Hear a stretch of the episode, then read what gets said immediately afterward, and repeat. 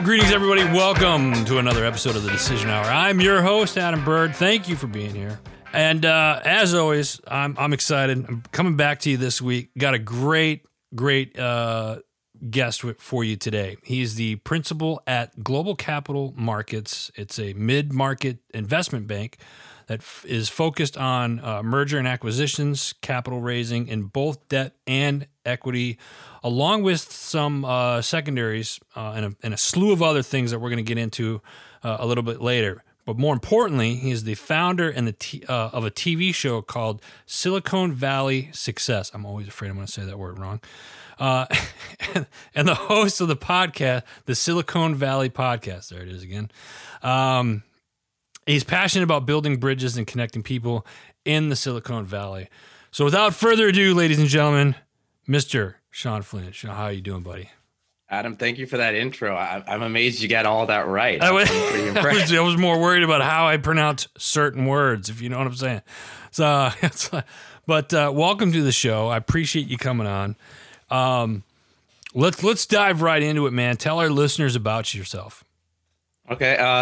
I'm not sure how far back you want me to go, but my history. Mechanical engineer undergrad, wanted to travel the world. After college, went abroad for about 8 years. Lived in Costa Rica 2 of those years, China almost 5, Europe for a bit as well. When I was in China, I started 3 companies, 2 failed, 1 did okay. Exited, partner bought me out, came back to the US, moved back to Silicon Valley because this is where I grew up. And since then, I entered the startup ecosystem where I worked at a startup because no corporation would hire someone with my experience. They all gave me the same schmeal of, hey, you're going to get bored in a year and leave us. Yeah. So we're not going to hire you. And I was like, but I need money. So bills, man. I got bills. I don't see the problem here, people. I'll see what's going on. We'll work for food. You know, it's like, yeah. And, but no startups, I realized pretty quickly will hire anyone with a pulse. That's just like nods their head. And I was like, yeah, I don't know what you're doing, but yeah, that sounds like a great idea. Yeah. You know? Uh-huh. And so I had a buddy that started a company. He hired me. That company, like most other startups, you know, after 8 months, ran out of capital. Yeah. We were finding product market fit that whole time. And what we thought would be a 30-day sales cycle turned out to be like a year sales cycle. So we had this amazing pipeline, you know, this multi-million dollar pipeline.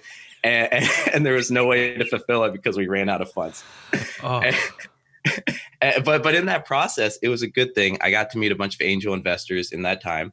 And one of them was the founder of Bay Angels. And I was at a pitch event and I was just talking to him, and he's a world traveler. And I was telling him, you know, about my times overseas, and we got along pretty well. And I was just like, hey, I got some extra time. If you need someone to, you know, deal screen for you guys, I'd love to help out. And he's like, okay. So I went to his office for an event. There's a couple of angel investors there. They were vetting some companies. And I was just sitting in on this meeting, listening to these guys that, you know, I mean, one guy in that meeting wrote $100,000 check, and I was just like, I want to know what these guys know. Like, I want to be friends with that guy. Exactly. Who totally blew me off too when I was like, when I like asked him a question. I kid you not. At the end of that day, I was asking him a question. He just looks at his phone, turns his back to me, and just starts texting. I was like, oh, I will have my revenge on this guy one day. Oh. Of course, that's never happened. You know, he's still like this guy way up here and I'm down here. But I learned a ton from him. I've actually stayed in contact with him over the years now, and he's actually taught me a ton. So, you know, cold shoulder at first, sweet, warm guy after you get to know him. But I started volunteering. Then after a while, I was the investment director. So I'd screen 100 companies a month, screen that down to about 20, get on calls with them, then bring in about 12 to 15 for the members. And then screen that down to 6 to present. And normally one would get a check, you know, each month. From that, I got recruited. I was doing deal flow agreements between the angel group and new incubators that were setting up because they had, you know, 20 years of connection in the Valley. These new facilities had new money, but didn't have connections. And I got recruited. I was the head of incubation for a global accelerator incubator that focused on artificial intelligence and blockchain. And wow. When I was there, I see the look on your face. So cut me off anytime. No, that's like I'm thinking like, wow. Okay, so I want to elaborate on that one because artificial intelligence is like it's quickly becoming It's not like the next thing. It's like, listen, the shit's already here. It's been around. It's like years. It's like yeah. I'm waiting for like the iRobot to come up and, excuse me, Mr. Bird. Like, who the, you know what I mean? Like, so what type of artificial intelligence was it? Was it like web-based artificial intelligence, or was it like you're building like robots for like the military or something? Good question. So actually, this incubator chain was backed by a Chinese land development company. Of course, it was. We stayed away from military. Of course. You know, I would even try to set up agreements with like. I remember one time I was in a meeting with Lawrence Livermore Lab to try to set up a partnership, and they're like, "Okay, let's do some background, and the money comes from where?" Okay, this meeting was good. Right?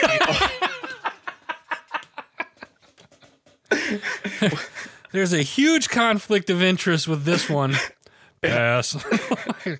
Wow. We got 15 minutes left in this meeting. Right. How do we just, there's a lot of silence. It's kind of awkward. But I'm assuming stuff like that probably happens more often than not. Well, remember when I was there, I started in, 2017 before the trade war. Yeah. Right. So when I was there, there was a ton of investment coming in from mainland China into Silicon Valley. Whether it was governments opening up incubators, whether it was investors wanting to make investments into startups here. So there's a ton of money flowing in. And then the trade war happened. And in a short span, like FIRMA and all these new laws, the money just dried up because they couldn't accept money from overseas investors. They couldn't get money over here. There's a lot. I mean, we were bringing delegations every other month, like 10 companies to these cities in China to set up an office. Not to relocate, but to set up their China office, and all that literally just stopped. And then a year or two, year and a half later, COVID starts. So of course, all travel stops. So it was like a 2-year kind of like, what is going on here? Because it was this kind of a path going up of collaboration of, because a lot of the engineers here in Silicon Valley, I mean, they're Chinese citizens that came to university, Stanford, Berkeley, opened up a lot of startups. So there's a lot of synergy, a lot of things happening where you have maybe founders here raising capital, but a engineer team over there, or building whatever it is. There's a lot of cross border, but that really stopped there for quite some time. It's picking up a little bit now, but yeah. So I was at this incubator accelerator, and we can keep going in questions. While I was there, I was making a lot of intros to venture capitalists, to angel groups, to investment banks, and when you make intros to the investment banks. You start them with that process of helping the company from seed to A, but then the VCs and bankers and all that go from, A to public offerings. Right. Or, and I'm just looking at that roadmap going, oh man, that is so cool what they're doing. Like, I hate this handoff. I want to be with them the whole time. So my buddy's investment bank, they sponsored me. I got my series 63 SIE 779. I'm now getting my 24 as well. I switched to another investment bank, Global Capital Markets, a few months ago, and that's kind of my path. So I've worked with companies from idea to, public companies setting up facilities. I want to talk about it. So for the listeners that don't know, what exactly does that mean? When you're saying investment bank, a bank that a company goes that's looking to raise some capital or get some capital or whatever the case is, some working capital, they go to the bank, apply for a loan or whatnot, and that bank invests in them if they see that it's a good fit. Is that, am I on point with that, or am I off? A little off. There's so many things that get fit under that umbrella of investment banker. Educate us. Right. So you got, you hear people on Wall Street, trading all that. That's one investment banker. You have these other people managing. Well, I mean, that's an advisor, but managing money. But most people think those are investment bankers. What I do and what we do is, and it gets broken down into so many categories. But say you're a company. Okay. You want to go out and you want to raise $50 million. But you don't want to do it on your own. You're a startup. You're a founder. You're busy. You think, okay, this is going to take me 6 to 9 months to do on my own, a couple 100 hours to get everything together. I'm going to go to this investment bank. I'm going to have them run the process for me. They're going to go out there. They're going to contact, private equity groups, family offices, sovereign wealth funds. They're going to put together this. Because they have the contacts to do that. Exactly. Because that's what they've done. Right. I mean, it's not you for the first time going, okay, I know 5 investors and hopefully one of them writes a check. It's, hey, no, these Bill, guys. Hey, Bill, how's it going? I got something for you. Like, no. Okay. Next. I got it. Yeah. Thanks. I'm your dentist. Why are you?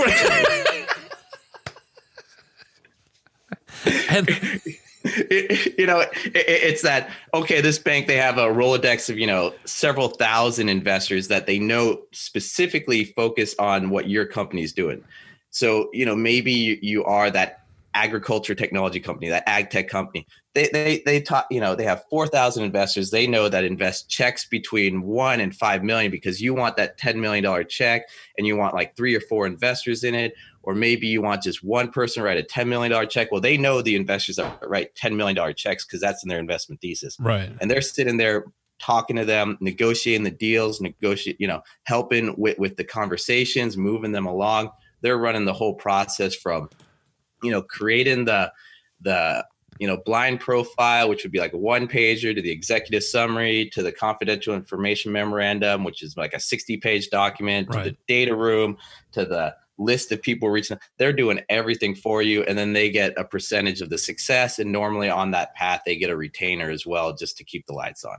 So that, and those, mergers, acquisitions, raising capital, restructuring debt. There's so many things that they can do. Got it. So now let me ask you, this is for an investment question for like these, there's venture capitalists, there's angel donors, and then the straight investors or whatnot. When these investment banks are going after the capital out of their Rolodex, as you put it, right? Are they offering, is it always like an equity share in the company? Or is it they have X amount of years to pay off X amount of dollars with a percentage on top of that, off of the profits? Or how does that, matter how it can be structured really any way, just based on the agreement that the parties come up with? Exactly. It could be structured several different ways. It could be debt. It could be equity. It could be, convertible debt that goes from debt to equity. There could be a lot of different ways. And that's another reason why bankers are valuable, because they'll look at the market and they'll go, okay, right now debt is this, percentage you'd have to pay in interest. Equity, there's more money flowing in here that they need to deploy. Let's have a conversation where we can structure it so it's the best for your company for not only today, but next year, 5 years from now. Because one thing that a lot of startups have problems with, and maybe for your audience, we should talk more about angel investors and VCs. Well, I was just going to ask that next. Yeah. Because you need to, it's 9 days. So an investment banker won't work with that early stage company. They're too small. I mean, they're raising $500,000. The fees for the investment bank will be $500,000. It doesn't make sense. They need to be raising, $10 million, $20 million for it to make sense for them to work with an investment bank. And people might think, oh my God, that sounds so expensive. But if you actually look at the whole process, how many people are involved and the time frame of it, you actually break it down. You're like, oh, okay, that makes sense. That's several hundred hours, sometimes thousands of hours, put it together over. And it's not like, okay, you got 1 or 2 people working on this. No, you got a team of probably a dozen people making phone calls and making deals and going back and forth. And it's success-based, right? So like 85% of the money, 90% of the money comes after it's closed. So you may work with a company 6-9 months and there's no close. And you're like, well, we tried. And they're like, well, we closed. And then but what I'm saying is there's a risk on both sides that maybe all the work doesn't happen. Right. I mean, just look at last year with COVID, how many people were running a process in this direction, and then that hit, and they're like, we can't do anything now. Now your company's not as valuable because all your contracts aren't being fulfilled. Right. The investors are scared because you don't have these and now we just have to wait for things to cool down. So, a lot can happen in that. So, but you see investors, but I'm thinking angel investors, and then you have venture capitalists. You have your VCs, right? So explain angel investors to us, because I've heard angel investors are like usually the people with like what we call stupid money. Like they have like, I need a tax write-off, so I'm just going to throw some money this direction and hope that it works. If not, then I can write that off. Kind of. And then you have venture capitalists that are like, I'm looking at investing in this because I see the potential that it has. Stick with it for a few years, sell it, do a buy, whatever, or whatnot. Is there a difference, or how big is the difference between the two? Huge difference. Okay. Which do you want to start with? So let's start with like the angel. Let's start with the angels. It's like, okay. How does it, like, when somebody hears angel investor, like what is it? What does that mean exactly? So an angel investor is just an individual that's normally a high net worth individual. You know, he's got, you know, $1 million in liquid, you know, he's able to write checks for something he's interested in. Right. And normally they write checks in a field or profession that they have a background in. So a doctor might be interested in med tech, or I don't know, a guy that worked at building routers or servers might be interested in this type of hardware, you know, but they normally specialize in something that they know about, but they'll write a check sometimes even before the company has a valuation. You know, they might say, okay, I'm going to write you a check for $50,000 today. We'll figure out what your company is worth 3 years from now when you do your first price round or that. And it's more that there's not really too much for them to do due diligence on. I mean, basically the companies are normally in early stage where, you know, the founders, you have an idea of what they're working on, and they might have a minimal viable product, you know, that very beginning sample. They might not have sales, or maybe they have like a beta test client or something like that, like super early, right? Big risk, like just more of a risk. Big risk, huge reward. Okay. Right? I mean, they're coming in, maybe the company is valued at $3 million and they write a check and get, you know, 5% of the company. And then the VC comes in when the company's worth, you know, 20 million, and the check sizes are completely different. And, you know, as an individual, you can write a check for whoever you want. Right. You don't have an exit date either. Like, I can write you a check and, you know, I'm like, hey, Adam, well, you know, pay me back on your exit, whether you get acquired or go public, you know, whatever. Here's the money. I'm going to make some intros for you from my network. And, but I got all this other stuff I got to do. So, you know, call me up when you have questions and I'll keep helping you out. Okay. Now you go to the VC. Now the VC has an investment thesis, where they raise money from outside, you know, institutions, sovereign wealth, pension funds, whatever.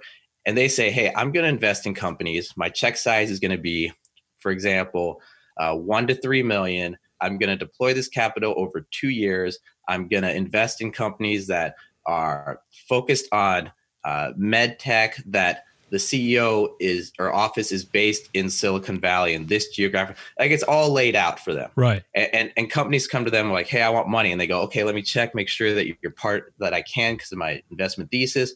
All right. If I write a check for $1 million, I need to get at least this much percentage in your company.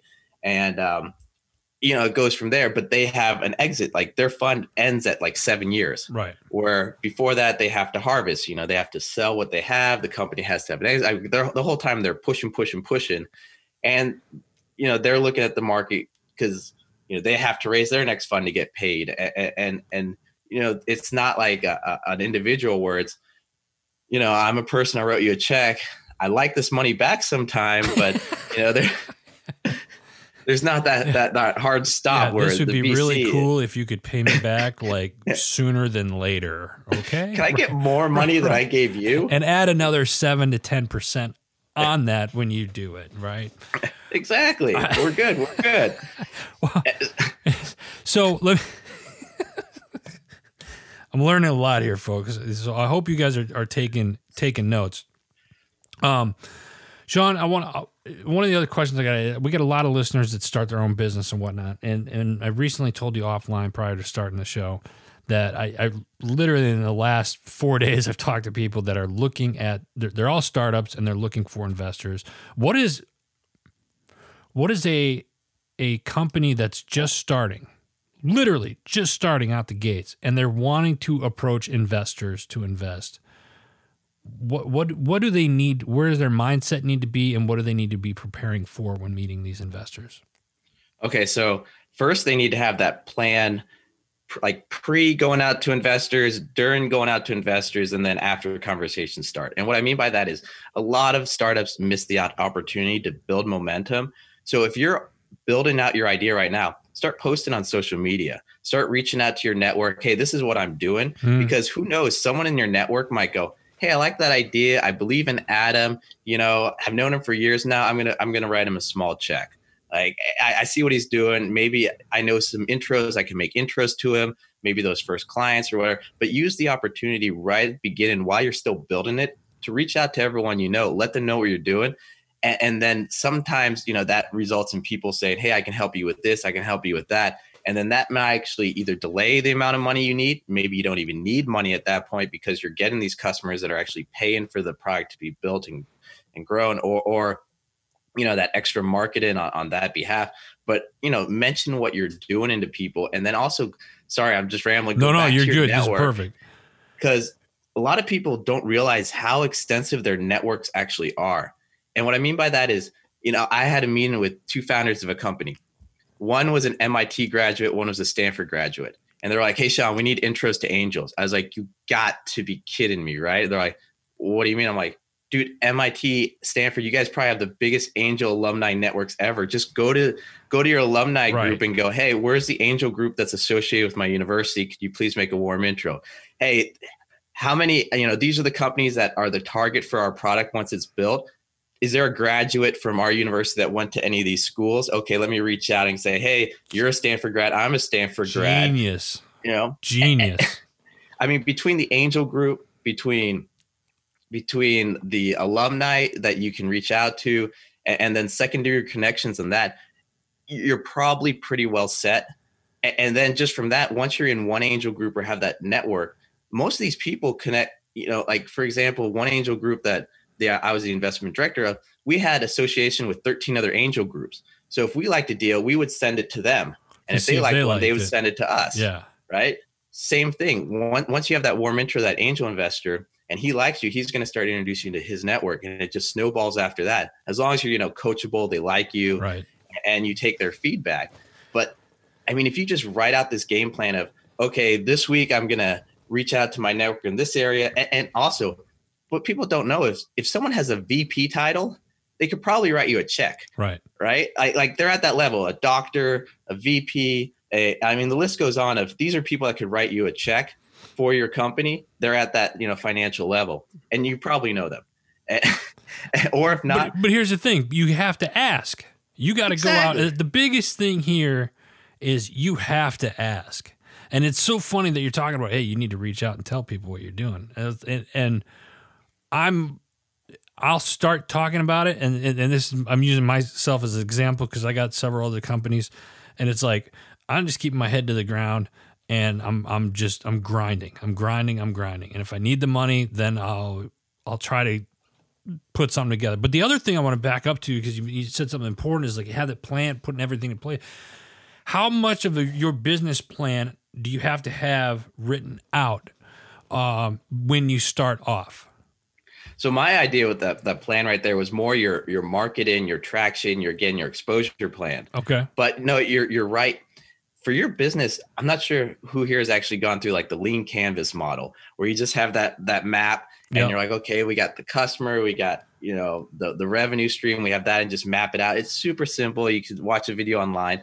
I mean, if you have that and then start pitching that idea, you're going to get a lot of feedback and your idea is going to change. Yeah. Like that's the craziest part is, you'll see founders for 6 months just pitching kind of a modified idea over and over again. So, I mean, at the very beginning, we'd mentioned my podcast, the Silicon Valley Podcast. Yep.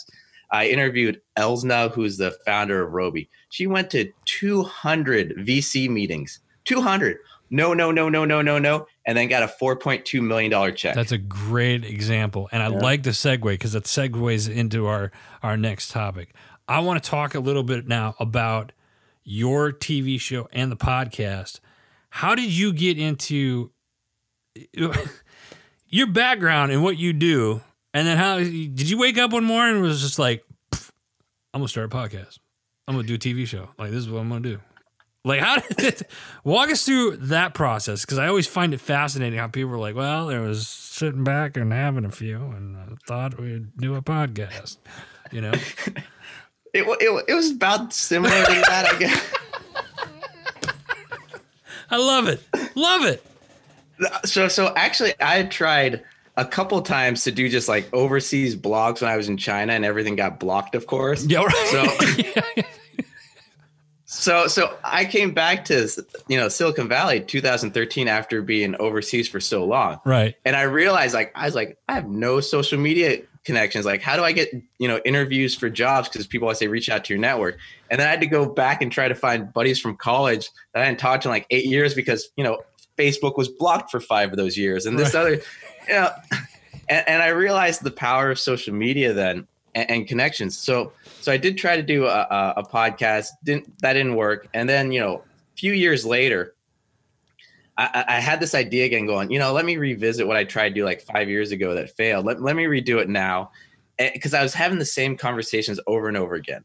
So I would get startups from, you know, Europe, setting up an office in Silicon Valley, China, wherever. And they would ask the same questions like, hey, I need intros to lawyers. Hey, how do I modify my pitch deck for the local market here? How do I, you know, get intros to angels, all these things? How do I do a valuation for my company?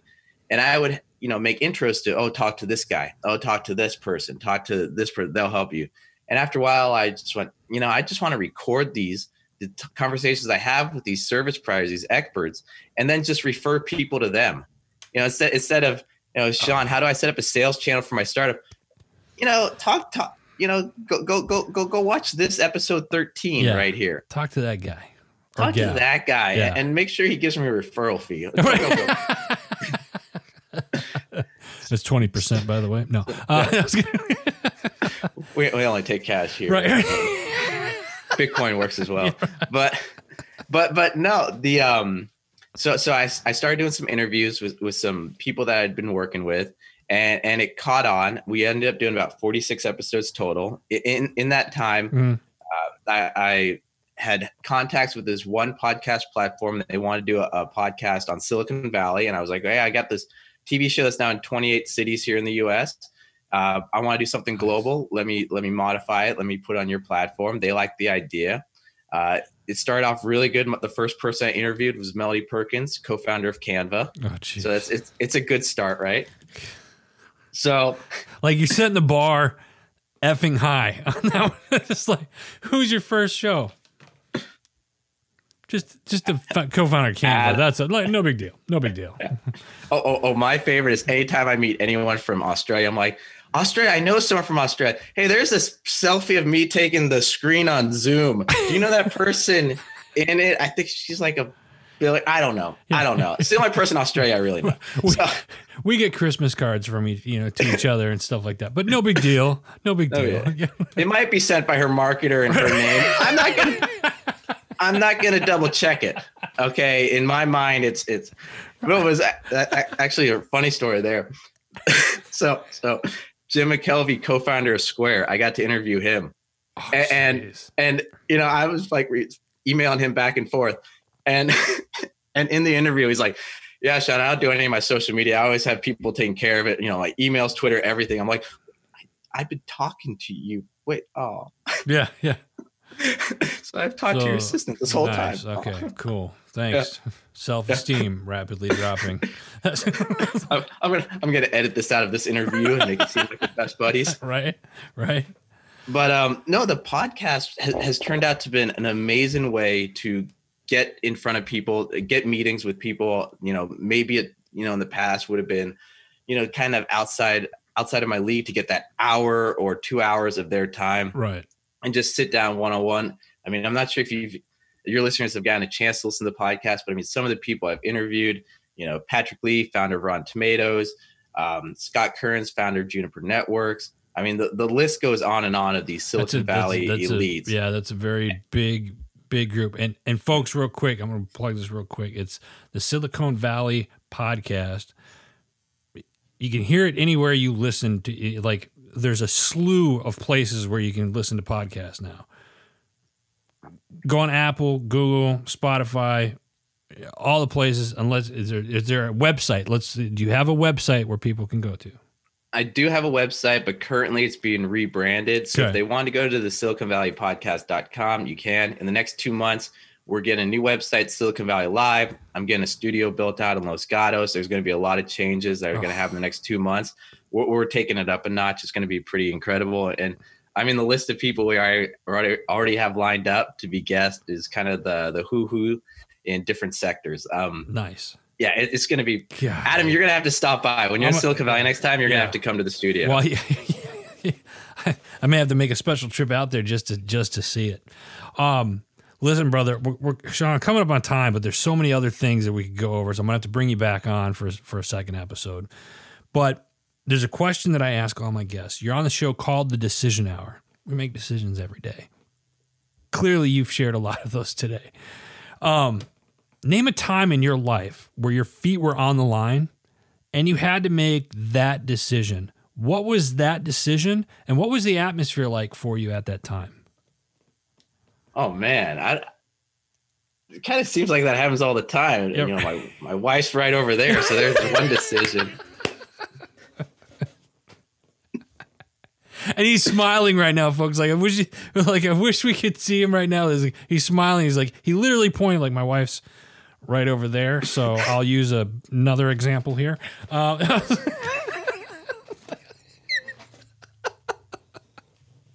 that was best decision. The best decision.